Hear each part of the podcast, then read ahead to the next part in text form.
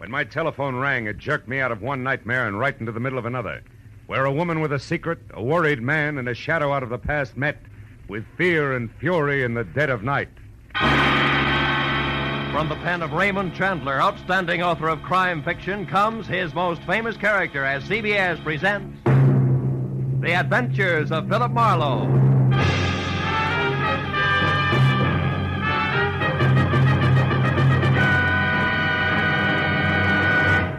And now, with Gerald Mohr, starred as Philip Marlowe, we bring you tonight's exciting story The Friend from Detroit. There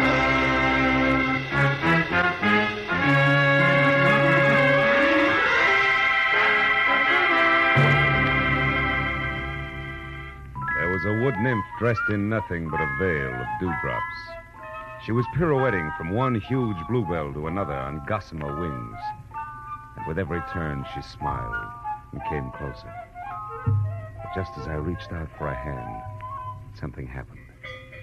The bluebells changed into old tomato cans and started to ring. A bandy legged little man with a jackhammer went to work on my head.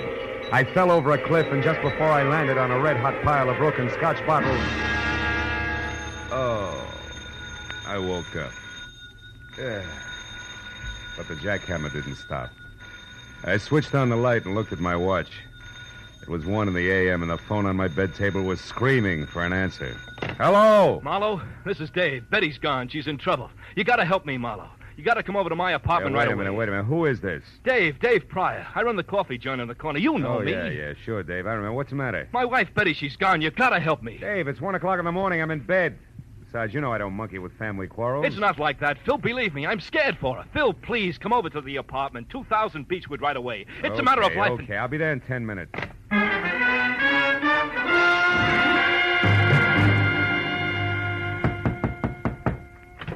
Marlowe, Marlowe, I thought you'd never get here. Look, somebody fired a shot through the door, and when I got back with the aspirin, Betty was gone, All and right, that wait a minute, the- Dave. Hold it. I'm not even awake yet. Look, sit down. Take it from the top. Slow. Yeah, okay. Maybe it started this morning at the coffee joint when a fancy guy came in and talked to Betty. She waits on the table. Yeah, yeah, know. yeah, I know. What do you mean fancy? Well, a slick dress, a cufflink, stick pin, all that.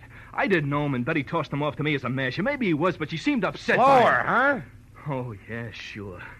Well, tonight about nine, another guy came in, a chunky bird with a deep voice. Betty had just got back from shopping, and I was in the kitchen. See, when I heard a tray of dishes fall and Betty came back, white as a sheet, she was scared, Phil, scared, stiff. Hey! Oh, I, I, I'm sorry. All right. Go ahead. I looked out, and, and that chunky guy was leaving. Betty insisted he had nothing to do with it, that she was just nervous. Was somebody else in the place at the time? Uh, let's see. Yeah, some Tribune reporter that comes in every night was up at the counter.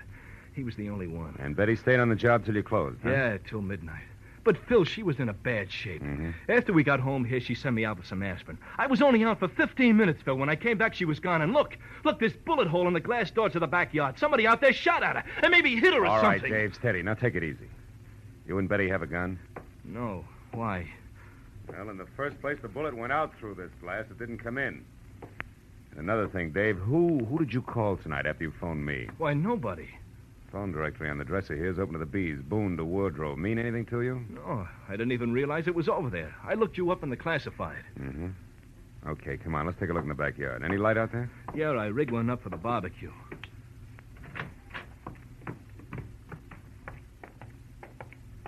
Look, Marlowe, there must take be it something easy. you. Now, we'll straighten this out, believe me. Let's see. The line of sight seems to run somewhere between the barbecue and the gate. No footprints, though. Maybe... Marlowe. Hmm? Marlowe, here by the tree, it's a hat. Gray snap brim, initials V.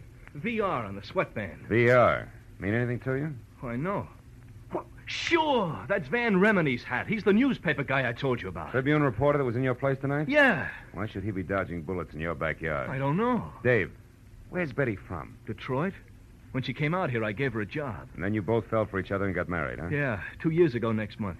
And we've been happy, Phil. We've been. Yeah, yeah, yeah. Now, look, Dave. Why did you call me instead of the cops? I, well, I guess I'm afraid she's mixed up in, well, in something bad. You know, if it turns out that way, I'll have to call him myself. Okay, Phil. But you're on my side until you know for sure. Yeah, yeah. All right, now you stay here close to your phone. Okay. I'll check with you. Right now, I got to get a line on a bare-headed reporter. He can get us started if he hasn't lost anything more than his hat when I find him. So long, Dave.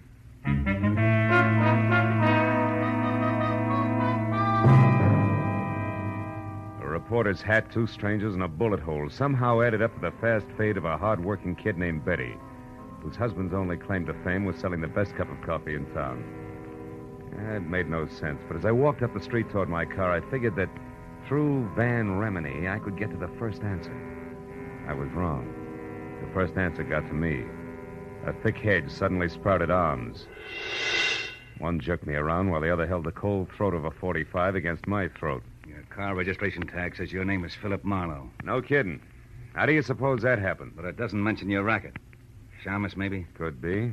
And you? I'm a tourist. Oh, sure, sure. Just out to see the sights. That's huh? it. One in particular.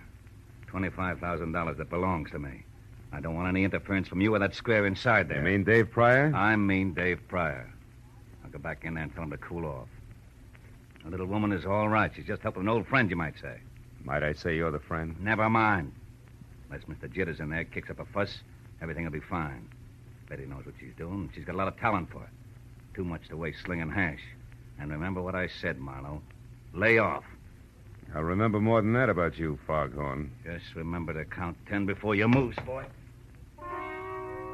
Well, there's no point in trying to outsmart a 45. And with three steps, Foghorn vanished in the night. Also gone was a big chunk of my respect for a doll named Betty Pryor and a taste in old friends. Just so I wasn't jumping to conclusions, I went to my car and drove down to Hollywood Boulevard. At the first all night gas station, I stopped and put in a call to the Tribune. Where a guy on the desk told me, through a mouthful of mangled cigar, that unless Remini was at Bungalow 24, Beverly Crest Hotel, covering the murder of an ex Detroit hood, he was fired. Then he hung up. But the one word Detroit made the call a jackpot, so I headed for the hotel on the double. It was pink and Spanish and squatted in a grove of well behaved palm trees at the edge of a domesticated jungle, which gave the illusion of privacy to a string of bungalows that weren't. But number 24 had all the privacy of a glass faced cutaway beehive when I pulled up in the middle of two squad cars and an ambulance and went inside. Sprawled on the floor in front of a desk was the very well dressed Exhibit A, complete with cufflinks and stickpin, and presiding as usual was Detective Lieutenant Ibarra, who didn't see me until I walked up beside him. What are you doing here, Marlowe?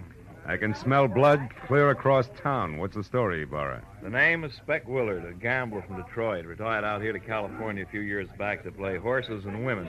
He was shot to death at about 8 o'clock tonight by a person or persons unknown. Another gang job? No, I don't think so. Looks more like armed robbery that get out of hand. How so? We found a currency wrapper from a local bank that read $25,000 in an open drawer in the bedroom. And one of the bellhops saw a woman, unidentified so far, run out of here about the time the coroner says that Willard was shot. A woman? Yeah, that fits because he was known to be quite a nightclubber and general playboy. You wouldn't happen to know something about this woman, would you, Marlowe? Me? Certainly not. no, I'm after a man, a live one, I hope. Mm-hmm. Well, look, Marlowe, take this nickel. Hmm? In case you should just happen to hear something, I want you to spend that on a phone call to the police department. Now, who is it you're looking for? a Tribune reporter named Van Remini, you know him? Unfortunately, that's him over there, the sticky fingered one by the window, swiping that book of matches just now, the one without a hat. Oh, yeah, yeah, I know. Thanks, Lieutenant. I'll see you. Hey, uh, Remini, can I talk to you a minute? Yeah, sure. What's on your mind? I'm Philip Marlowe, private detective. Well, don't apologize. What's up, Marlowe? Know a girl named Betty Pryor? Pryor? Mm-hmm, yeah. Yeah. She and her husband run a one-arm joint on Franklin, don't they? That's right, Remini. I understand Betty got into a little trouble tonight. Heard about it? Nope. Wouldn't worry, though. Trouble's not new to Betty. Yeah, that's one popular school of thought. Incidentally, you seem to be going a long ways out of your way on this run-of-the-mill murder story, Remini. You're taking a long way around to the point, pal. Get with it. I'm in a hurry. Okay, pal. But keep it under your hat, won't you? The gray one, I mean. Oh, so that's how. it Yeah, that's the way it is, yeah. Now, do you mind telling me what you saw in Pryor's backyard tonight? You name it. Shall I play dumb or lie? Suit yourself. See, my press card's just as good as your license, sweetheart. It gets me in, gets me out again. In my dodge, that's called reporting. Remini, I'll squeeze the truth out of you eventually. Sorry, I can't wait. I've Got a deadline.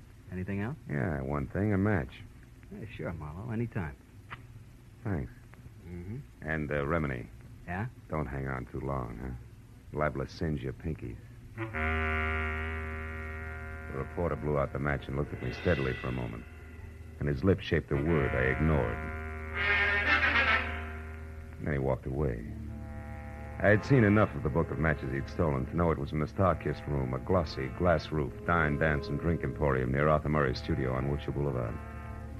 So I made like I was in for the night and watched Remini leave.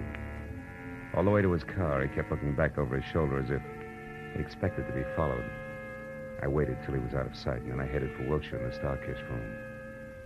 But when I got there, it was closed. Remini's car wasn't in the neighborhood, and the only thing that kept the trip from being a total loss was a spotlighted picture. Ten feet square of a sultry, svelte chanteuse labeled Carla Borden, whose come on in smile and almost costume was a cinch to increase the accident rate of the block by 20%. But then I took another look at her name and got back to business. It started with a B, as in phone book, opened to Boone and Bordeaux. I found a directory, got it open to Boone and Bordeaux, and halfway down the page was Borden, Carla, 2840 North Lucerne. It took ten minutes to get there and two more to find out that she had an apartment, number 17, at the end of the first floor hall. The door was open and I started for it, but ducked back close to the elevator when a woman came out and ran down the corridor toward me. It was Betty Pryor. Hold it, Betty. Whoa! What? Mr. Marlowe, what, what are you... Never mind the stall, Betty. I've been in a long time. Why, I don't know what you're talking about. Now, look, about. you left a pretty worried guy at home. Dave, did he send you after me? That's right. Why can't you fools leave me alone? Why does he have to be so stupid? Hey, you've got a few ideas mixed up, kid. Oh, sure, I'm wrong. I'm the one who's all mixed up. Let go of Not me. You until I've got a couple of things straight. Now, what happened? Did life in a hamburger stand get a little stale? Yes, you two-bit snoop. Okay. Dave thinks you're in trouble. I think you're in trouble, and I think somebody waved a few bills at you, and you lost your grip. Why, And you you're in so deep now you can't get out, and it's no more than you deserve. Now, come on. We're going right back down the hall to Carla's apartment. We're going to have a little chat, just the three of No, us. no, I won't. Let Come let on. Take your hands off, Marlowe. Stand still. Well, my two chums, the Foghorn and its 45 caliber equalizer. Easy does it. You were lucky the first time. Well, Betty, did you get it? No, something went wrong. Something terrible Shut went up. Marlowe isn't Steve. We'll talk after he's out of the way. All right, you. Get in that elevator, chum. And we'll wait right here to see you leave. Go on. That 45 makes you awful brave, chum. This way we don't offend a lady by being uncouth. And you get a chance to go up in the world. Just put your finger on the button. Now, wait a Come minute. Come on. All right. Now, all you have to do is push.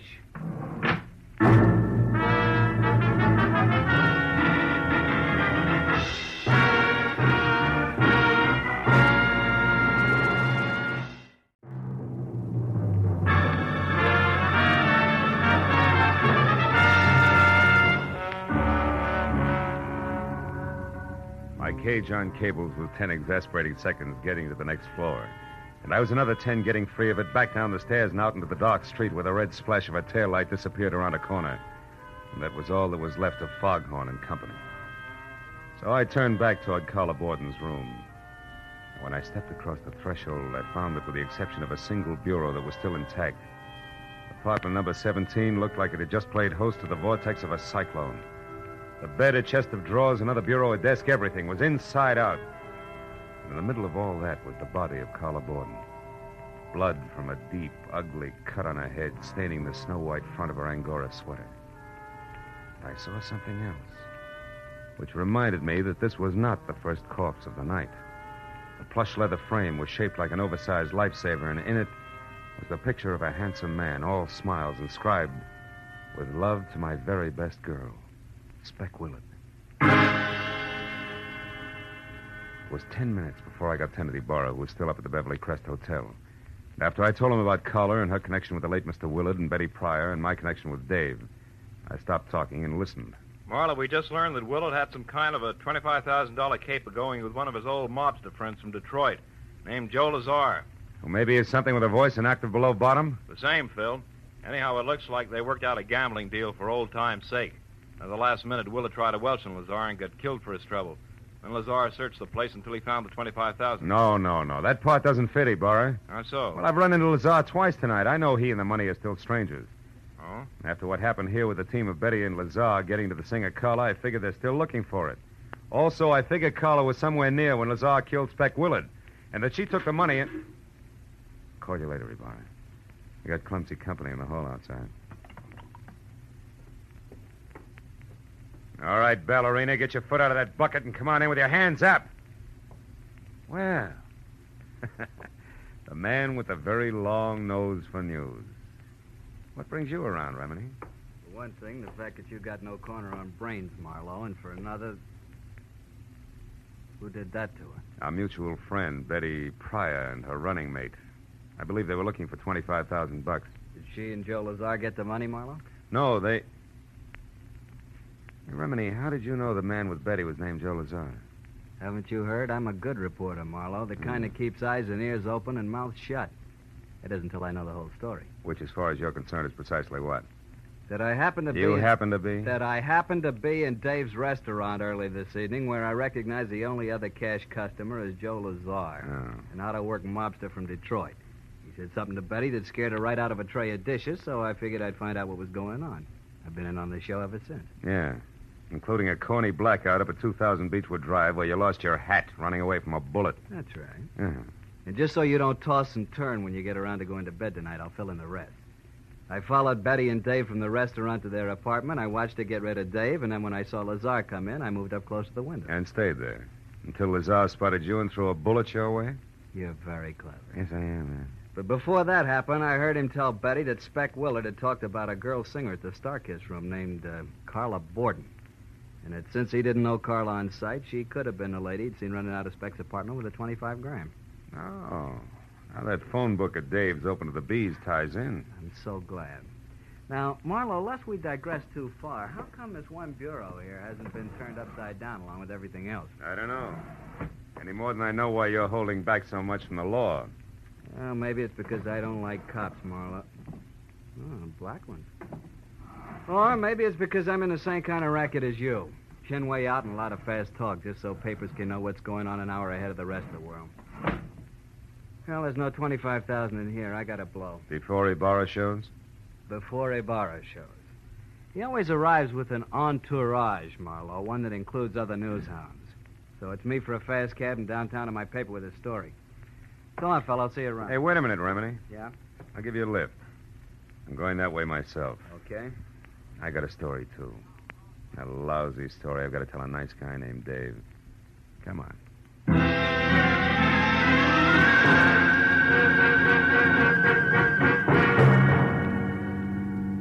All the time we drove, Remini half faced me and smoked one cigarette after another while he rattled on about? Joe Lazar. The great story he had and a lot of other things I didn't hear because from here to there. I was busy trying to find the right words with which to tell Dave all the way. Pryor that his wife was no good. So when we were about halfway to I got a Beechwood. Drive and Remini, who was pushing close to his deadline, decided to get out and phone a story in from a drugstore, I was glad. So long, Marlowe. Second after that, I knew I was kidding myself. Because even with just silence for company, I was still no place with the right words.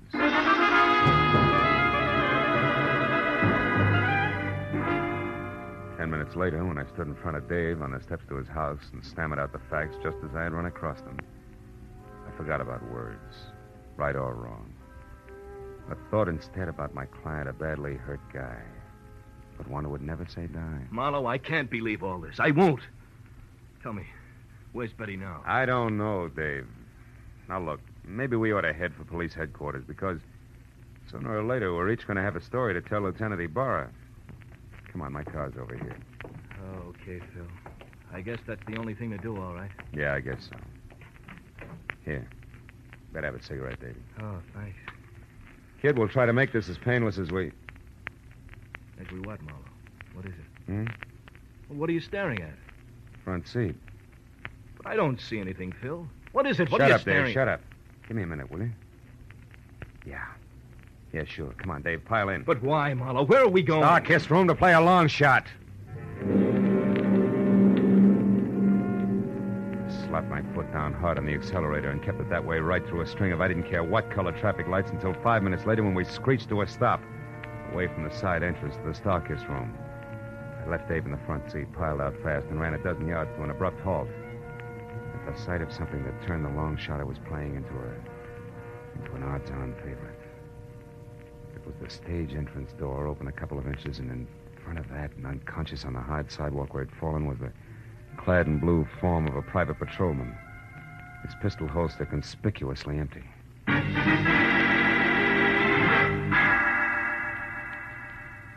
Inside, I slowly picked my way along an L shaped corridor until I saw a shaft of bright yellow from a flashlight that was moving away from a door marked Carla Borden. It brought me up short and flat against the wall. But then, as the man on the other end of the beam of light moved away from me, I. I got a very steady grip on the 38 in my pocket and started after him. A minute later, he entered the main room of the club, and it was there, as he started across the glass ceiling dance floor, that I recognized the very self confident gait of a very self confident guy. And that made the next move mine. Bar's closed, Remini, and don't move, Buster. I'll blow your head off. Ah. Looks like you're making news this time, good reporter. Or isn't that package in your hand the 25 grand you just found in Carla Borden's dressing room, huh? The same Carla Borden you murdered not an hour ago in an apartment on Lucerne, where you first thought the money was, where Betty Pryor surprised you before you could finish searching, where you later returned in the role of an All American newsboy so you could get to that last bureau. All right, all right. I've heard enough, Marlowe. But I'm not going to stick around for more details. You make a break and I'll shoot Remini. Try it, Eagle. Stop, Remini, stop! Marlowe. Nice shooting, Marlowe. But don't turn around because where I'm standing, it's dark. And where you're standing, it's light. Now, throw your gun away, fella. Come on, toss it. That's better. All right, Betty. Get over to that dead newspaper guy and get the money. All And we'll take care of the private detective here. What do you mean, take care, Joe? I, I can't go along with murder. Speck Willard's death didn't seem to bother you any. Shut up, Marlowe. Beck Willard. Joe, you. Joe, you killed. Yes, I killed Speck, that Welcher. Eight o'clock tonight.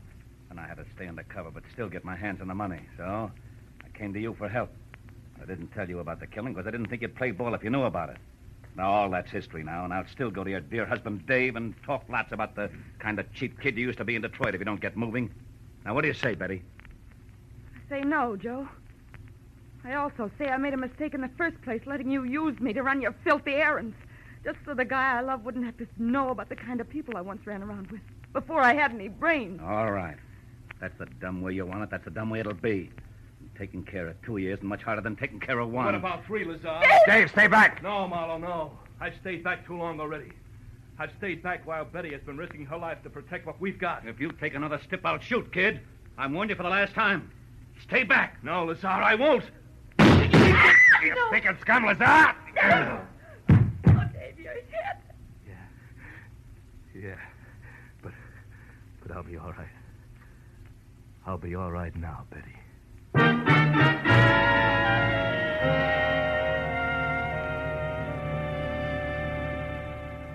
Dr. Reese. Dr. Reese, please report to surgery. Well, Mrs. Pryor, Dr. Reese. Marlowe, the doctor says that report Dave's going to be fine in a couple of days. Yeah. Caught one on the shoulder, the other on the hip. He certainly had courage, didn't he? Yeah, and you did all right, too, Betty. Mixing in this whole mess just to keep the home fires burning. Uh, Tell me, whatever made you think that a guy like Dave wouldn't understand that you turned over a new leaf? well, I, Dr. Reese wanted in I surgery. don't know, Phil. I guess I wasn't very smart. No, you weren't, Mrs. Pryor, but you're lucky because Marlowe here was. And that brings me around to a loose end, Phil. How did you know that Remini was your man? Know that? Because of something I saw in the upholstery of the front seat of my car, Ibarra. Tufts of snow white angora, which was the kind of sweater that Carla Borden had on when she was murdered, after they struggled. And since you didn't touch the body yourself, they couldn't have come from your suit. No. And Remini was the only other one who had been in my car. So I figured that the angora fuzz had gone from Carla's sweater to Remini's suit to my upholstery. All of which means that Remini must have been in Carla's room before I got there as well as after. See? And then once I thought back about his getting out of my car to phone his story in, I. Well, I realized that when I dropped him near a drugstore, he had also been near the Starkist room. Yes. That's exactly where he'd headed. Mhm. You see, Phil, Joe and I followed both of you from Carla Borden's place because, well, after Joe put you in that elevator and we ran, Joe said we had to return and wait for Remini, who was sure to come back and finish his search. And the whole business because Lazar, after he had murdered Speck Willard, was afraid to publicly go after Carla Borden. And the money he felt was his. Yes. He knew about me and Dave because Speck Willard accidentally dropped into our place this Uh, morning. for- correction, baby. What? Yesterday morning. Oh, It's now 9 a.m. Oh. and a good time to call quits, huh? good night, kids.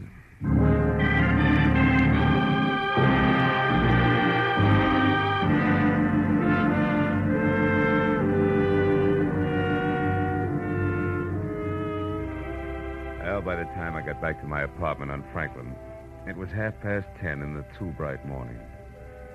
I was sporting sandpaper eyelids and a knot in the small of my back that felt like a wet dish rag.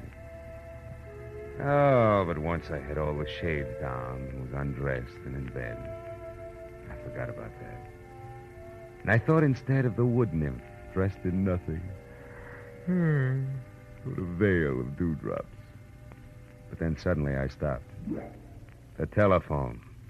I got out of bed. I picked it up with both hands, opened the dresser drawer, and jammed it deep under all the socks I owned. And then I got back to bed. And the wood nymph, in her veil of dewdrops.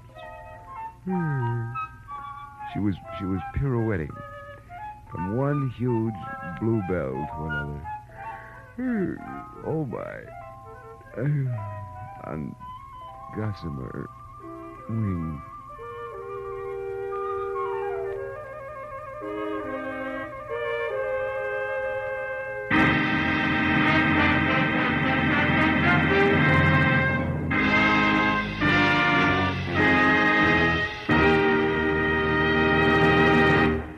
The Adventures of Philip Marlowe, created by Raymond Chandler, stars Gerald Mohr, and is produced and directed by Norman Macdonnell. Script is by Mel Dinelli, Robert Mitchell, and Gene Levitt. Featured in the cast were Virginia Gregg as Betty Pryor, Peter Leeds as Dave Pryor, Harry Bartell as Van Remini, and Ed Begley as Joe Lazar. Lieutenant Detective Ibarra was played by Jeff Corey. The special music was by Richard Aurandt.